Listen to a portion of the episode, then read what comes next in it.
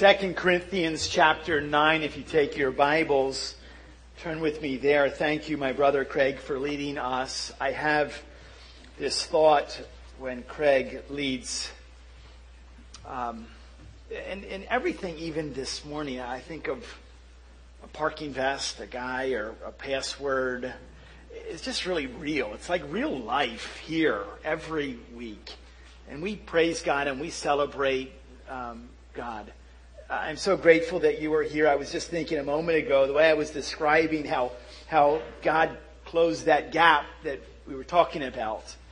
Um, and I thought that's really what God does. That's why we're here, because God closes gaps between His holiness and our sinfulness. And it is through Christ, we celebrate His name, that closed the gap for us even to be here, to be in relationship, to have fellowship, to be able to worship. Um, and celebrate a God who closes the gap. Um, we continue on in our series, um, our final week in our stewardship series. I heard a story I wanted to share with you about a farmer uh, uh, who called the church office. He was actually a, a, very wealthy farmer. He was a he was a pig farmer, and he called the church office and. Um, secretary asked, and he said, "Can I can I talk to the head hog, please?" She said, Excuse me, um, if you're referring to our beloved minister, you can refer to him as reverend or pastor, but I don't know if it'd be appropriate to refer to him as the head hog. And he said, I'm, I'm sorry. He said, I just wanted to let him know I'd like to meet with him because we just sold a whole lot of pigs and I got a really big gift. I was going to give, I want to give $10,000 to the church. She said, Can you just hold one moment? I think I hear the little porker on his way right now.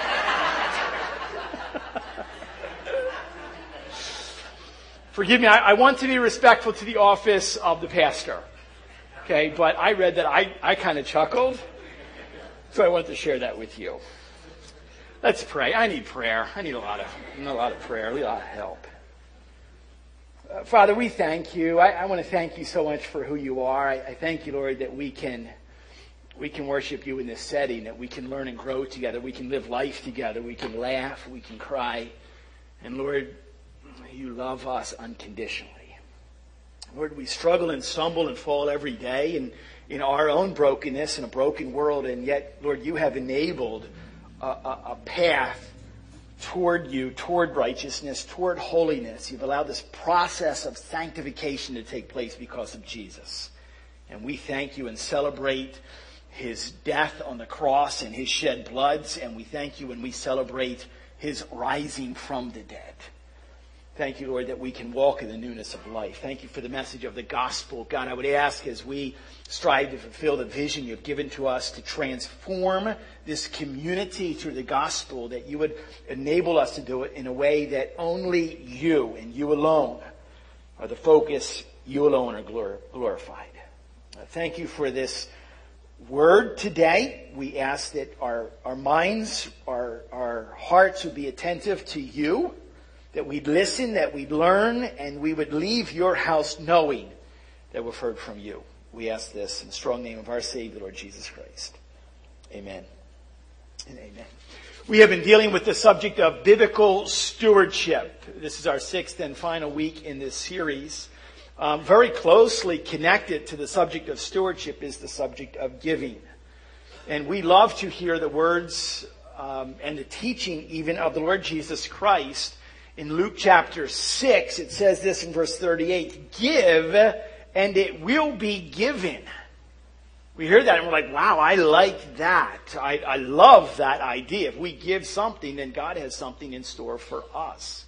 We love to hear verses that we'll read in just a moment that, that He, Christ, became poor so that you by His poverty might become rich. Wow, we get to be rich. We get to have God give us things. We love to read and hear things about, about what bountiful blessings the book of Malachi, the prophet Malachi talks about.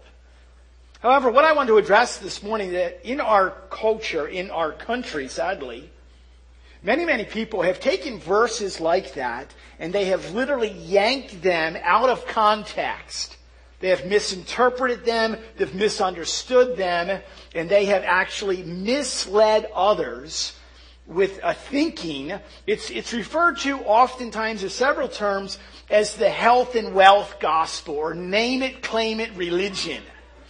Another popular term is the, the word of faith movement, or what I will refer to it as very clearly is prosperity theology. A prominent thought in our world that says when you give something to God, then boy, you better just hold on because you are going to be blessed with great amounts of wealth, physical, financial, material wealth. Sadly, American evangelicalism has even exported this very dangerous false theology to foreign fields through the work of missions. Put your trust in, in faith in Lord Jesus Christ and your crops will always grow. Your, your children will be healthy. Uh, your, your goats and your pigs and your chickens will never get sick and they will never die. It's false teaching. There's a lot of it that is really propelled to us or proponents of it from televangelists. They're kind of the ones with the, the puffy, blown dry hair a lot of times. I don't know why, it just seems to be. They have this airbrush look about them. I'm not trying to be critical, but we have to understand what biblical discernment is. When a guy says, this is your best life now, Joel Osteen, that's not true.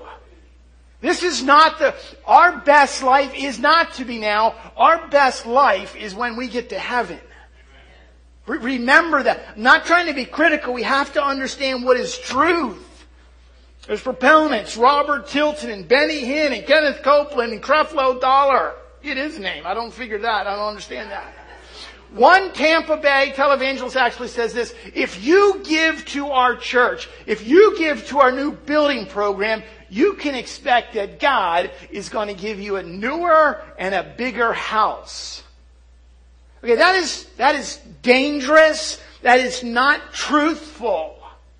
So as we conclude our study on what, on stewardship, it is important for you and I to examine very closely the motivation, the deep inside reason that we give. Now we have looked at what? We've looked at such subjects as, as the fact that it's an ownership issue. We've looked at lordship. We've looked at the temporal versus the eternal. We've looked at the importance of obedience, the importance of sacrifice.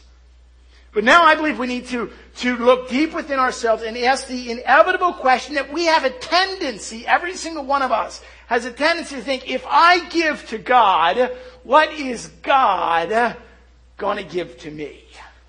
We think that. If I give, what am I going to get? What every single one of us need to understand is that God is not a winning lottery ticket. Okay, He's not a good luck charm. He's not some wealthy uncle sitting on a rocker on the porch ready to give to you whatever. You, it's not it. He's not some magical genie that is willing to give to you whatever you want if you rub the golden lamp the right way. That's not true. The health and wealth gospel dishonors the Lord Jesus Christ.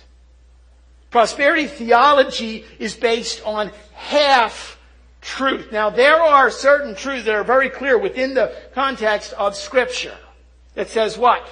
God will, will, will always take care of His own. God will provide for the needs that we have in life.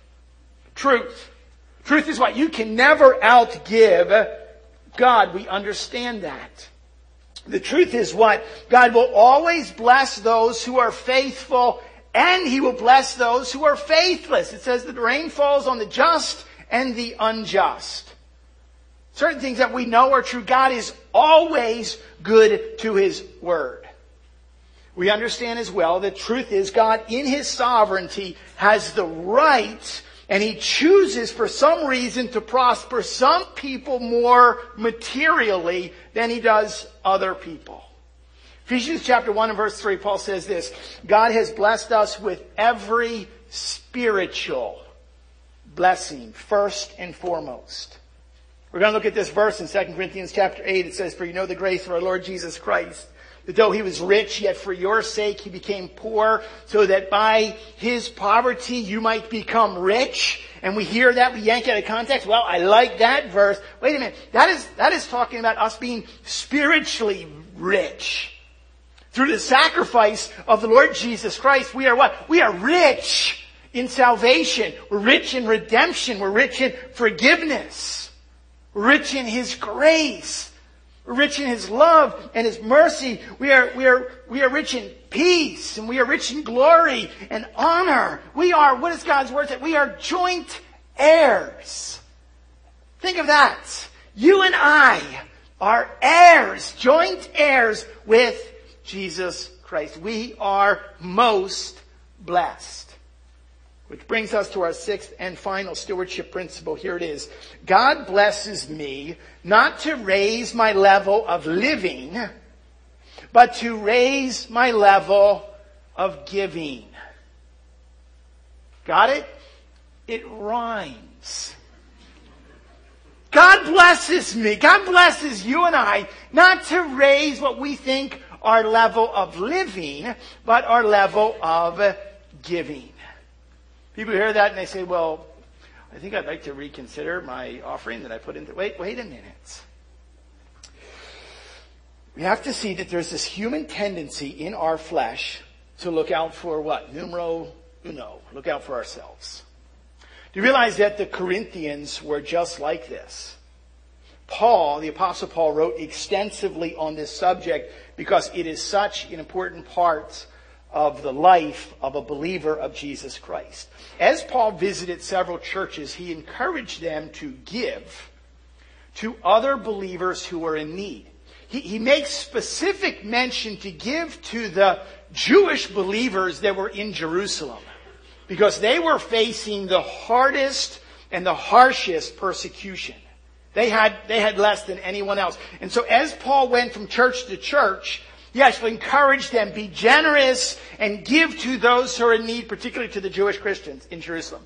The Macedonians, we've looked at this in the past, what? They gave and they gave and they gave. The Macedonian churches are those churches that were in Philippi, the churches that was, was in Thessalonica, the churches that were in Berea. It says that they gave out of their extreme poverty and yet they gave with an abundance of joy. Now there's another group. There's the Corinthians. That Paul says there's, there's other Christians who are in need. You need to be generous and give to them. And the Corinthians did what we do. Oh, I, I'll give. I think that's a really good idea. And the Macedonian churches actually gave, and for some reason the Corinthians had a hard time from going from, oh, oh I'll give, to actually what? To do it.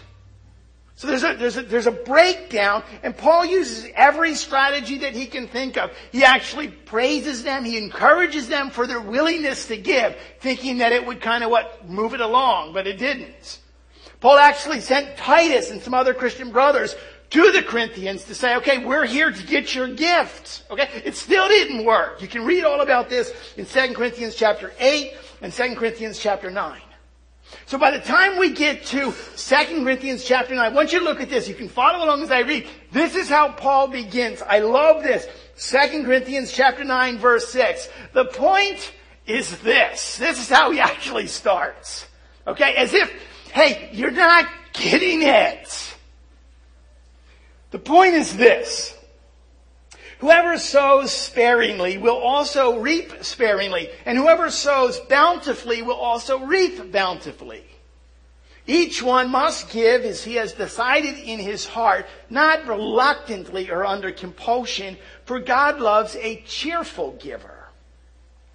And God is able to make all grace abound to you, so that having all sufficiency in all things, at all times, you may abound in every good work, as it is written, He has distributed freely. He has given to the poor.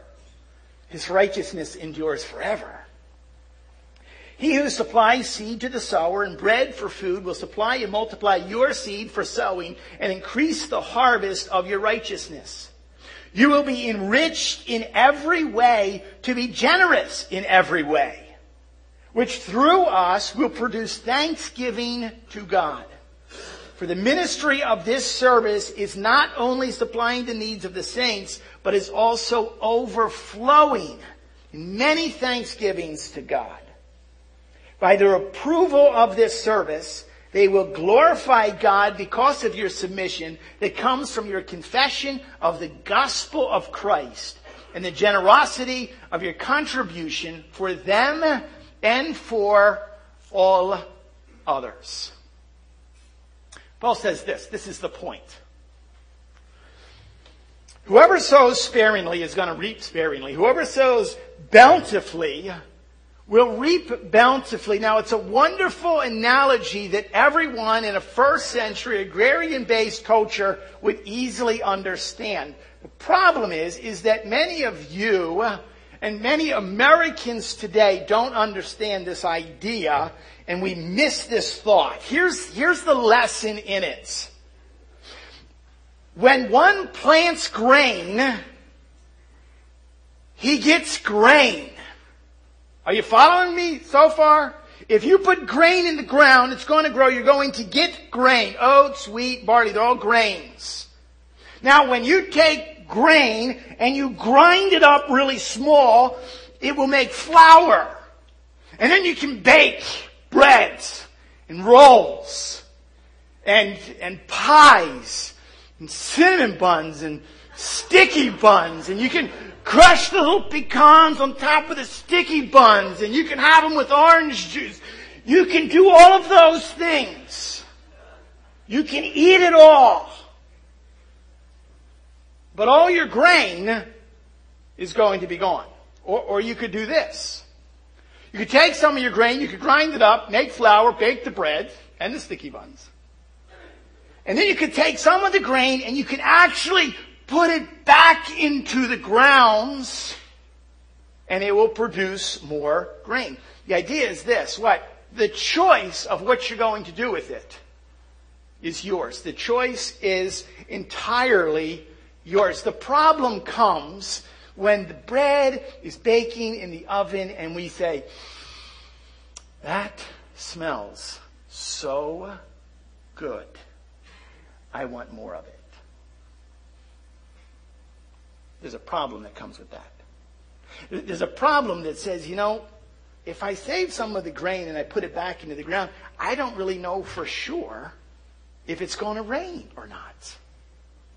I, don't really know for sure. And maybe I could lose the grain that I'm putting in the grounds. Which it, it, it boils down to what? The entire thing. Paul says this. It's all about trust. The exact same principle applies with all of the blessings that we have been given in life. Paul says you can hold on to it, you can hoard it for yourself, or you can give it back to God. You can entrust Him with it. And Paul wrote on this very subject, even stressing the importance, what?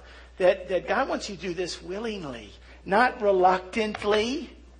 Another translation says, not out of a sense of compulsion. Why? Because God loves a cheerful giver.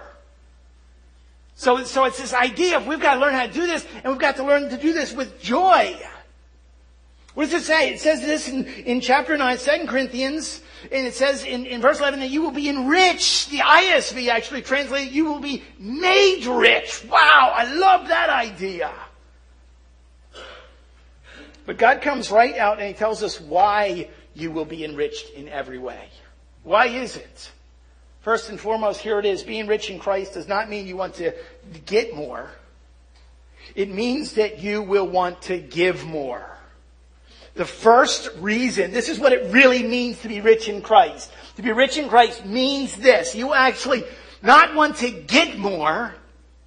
It means you will want to give more. It's actually repeated twice. You will be enriched in every way. What in verse 11? For all of your generosity. And then it's the same idea is repeated in verse 12. Supplying the needs of other people. Supplying the needs of the saints. It's, it's not so that we can find more ways to spend it on ourselves. It's not so that we are to indulge ourselves. It's not so that we buy things to spoil our kids who frankly are already spoiled. It's not for that reason. It comes down to the idea you will be enriched. The NIV actually translates it like this in every way so you can be generous on every occasion. Whenever there's occasion, you have something to offer. You have something that you want to offer and you offer it with joy. You ever hear of, of R.G. Letourneau? He founded Letourneau University. Years ago, he was the guy who actually invented a lot of the giant earth moving machines, bulldozers, excavators, and backhoes. It's like a boy in a sandbox's dream. Okay? R.G. Letourneau was a committed follower of the Lord Jesus Christ. And he, he actually lived on what is referred to as a reverse tithe, which means that he was living on 10% of his income and he was giving 90% of his income. Think about that. This is what Letourneau says. He says, and I quote, I shovel it out and God shovels it back.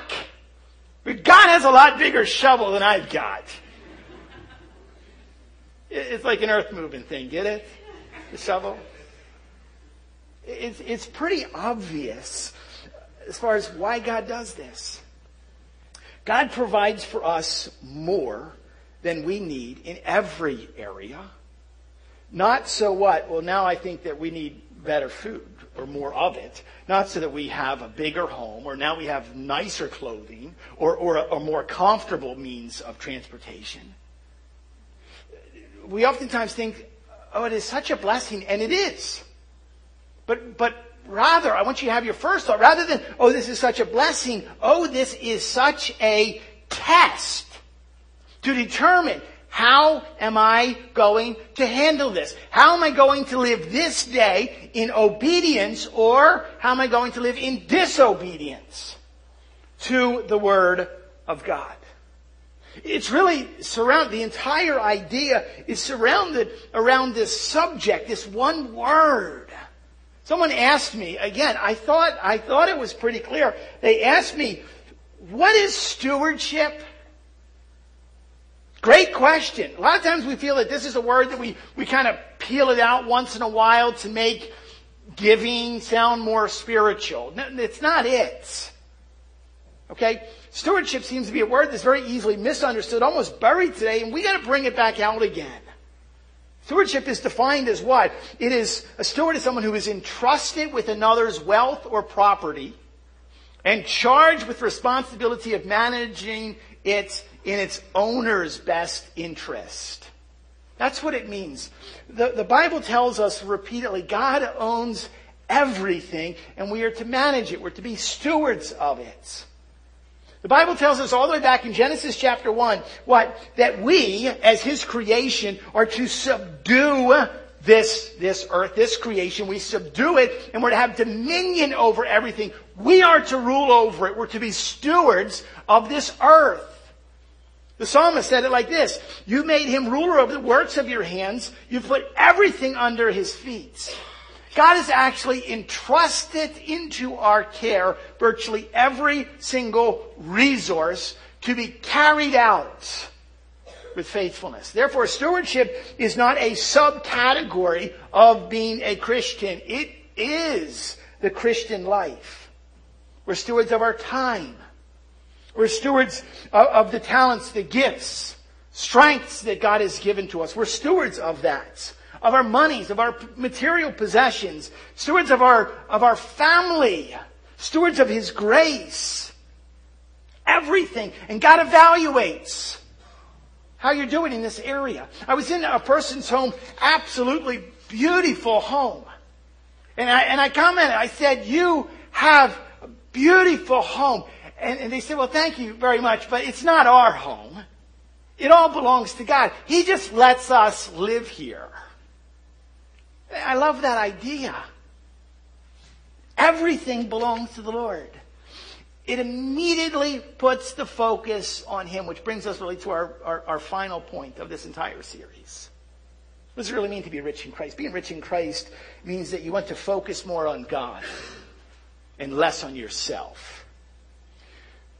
True understanding of what it means to be rich in Christ means that you will want to focus more on God and less on yourself. You will be enriched. Paul says this, 2 Corinthians chapter 9 and verse 11. You will be enriched in every way, which through us later will produce a thanksgiving to God. And then again it's repeated. For, for all of us slow learners that are out there, everything in this, in this text is repeated two times. It says in verse 12, so we're overflowing in many thanksgiving to God. Everything comes back to Lord, I just want to praise you. I want to thank you for what you have done.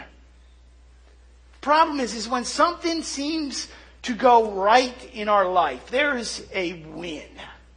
You know what I mean by that? There's something that, that we celebrate, a promotion. We got a raise. There's a success in our life. There's a victory.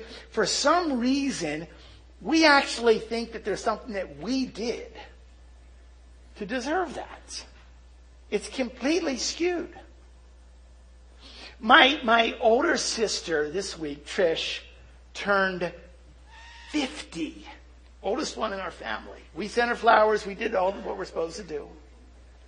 She was born February 22nd, 1964. When she was two days old, she doesn't remember this. I actually had to tell her the story because I just love history. When she was two days old, Cassius Clay beat Sonny Liston. You remember that? Remember Muhammad Ali? Okay? In Miami, Florida, it was like the fight of all fights. There is Sonny Liston. He is a, a, a massive, a, a, a world champion heavyweight boxer. And, and this kid, out of nowhere, Cassius Clay comes on and demolishes him. I don't know if you realize this or not. You can actually go back, you can watch it, you can YouTube it. And then after the fight, okay, technical knockout, Cassius Clay is actually standing on the ropes and he has this rant. It's famous today. I am the greatest. I told you so. There's no one better than me. I am the greatest. And there's this whole thing. Have you seen Muhammad Ali lately? I tell you what, it's, it's sad. It's really sad. And, and I'm not trying to be disrespectful in any way. I'm just thinking that there, there is, there is a brevity to life and there's a finality to life here on this earth. And I saw the last public appearance, I believe was October. Was with his daughter. He literally, he cannot move. He cannot speak through, through Parkinson's and he just he sits there. And I thought, wait a minute, wait a minute. I, I'm the greatest. Wait a minute. No, there's only one. There's only one who is the greatest. Doesn't matter what happens here on this earth. There's only one. Our focus needs to be on Him. The premise of our entire study on this subject of biblical stewardship. Really, it boils down, it, it's derived from what Jesus taught, it's derived from what the Apostle Paul summarized. And I want you to hold on to this. 1 Corinthians chapter 4. First two verses. If there's nothing else, we summarize what we have been studying the last six weeks. And We summarize it with this idea. 1 Corinthians chapter 4, it says, This is how one should regard us. As servants of Christ and stewards of the mysteries of God. This is bigger than you and I can ever figure out. then it says this in verse 2 Moreover, it is required of stewards that they be found faithful. It all boils down to that. You take six weeks and you reduce it to a phrase. You write it down, you memorize it, you, you, put it on your refrigerator, you put it on your mirror, you put it in front of you, wherever you go. It is required of stewards. That's you and I. That we are to be found faithful.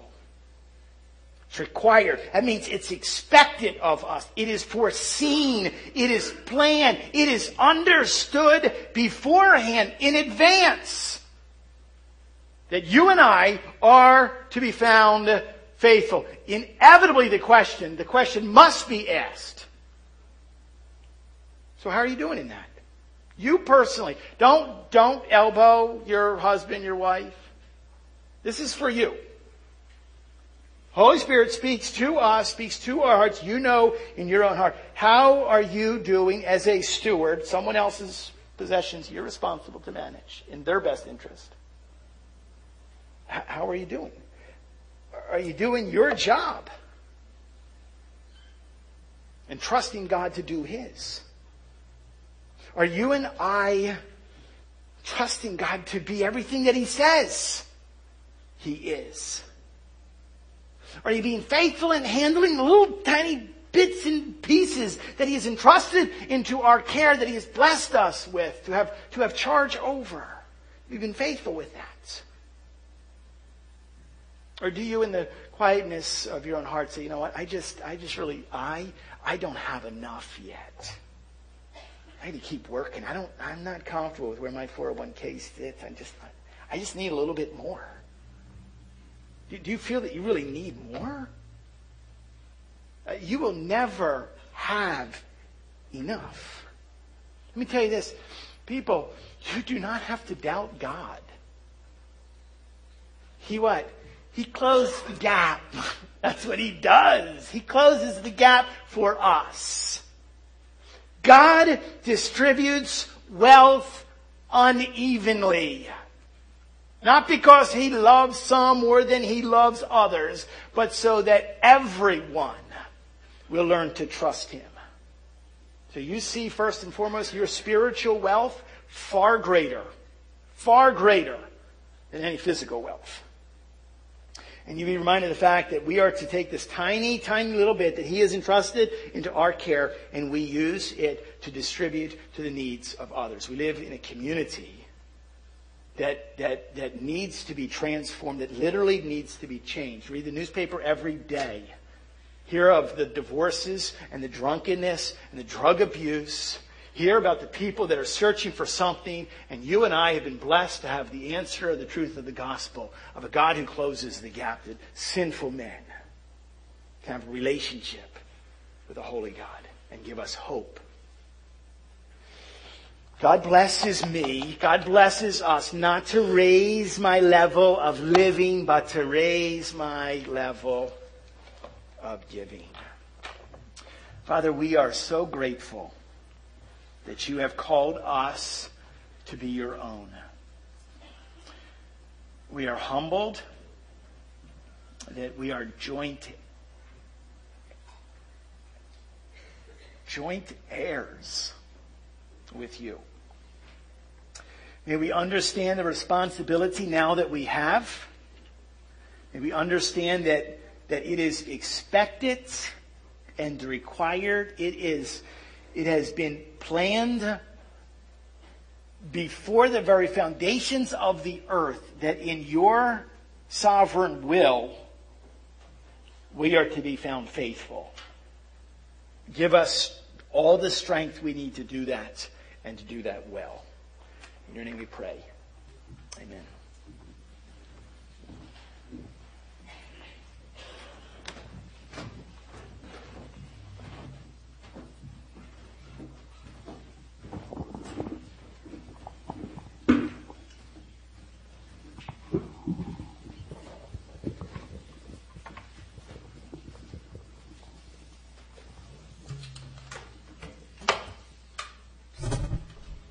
Um, please stand, okay?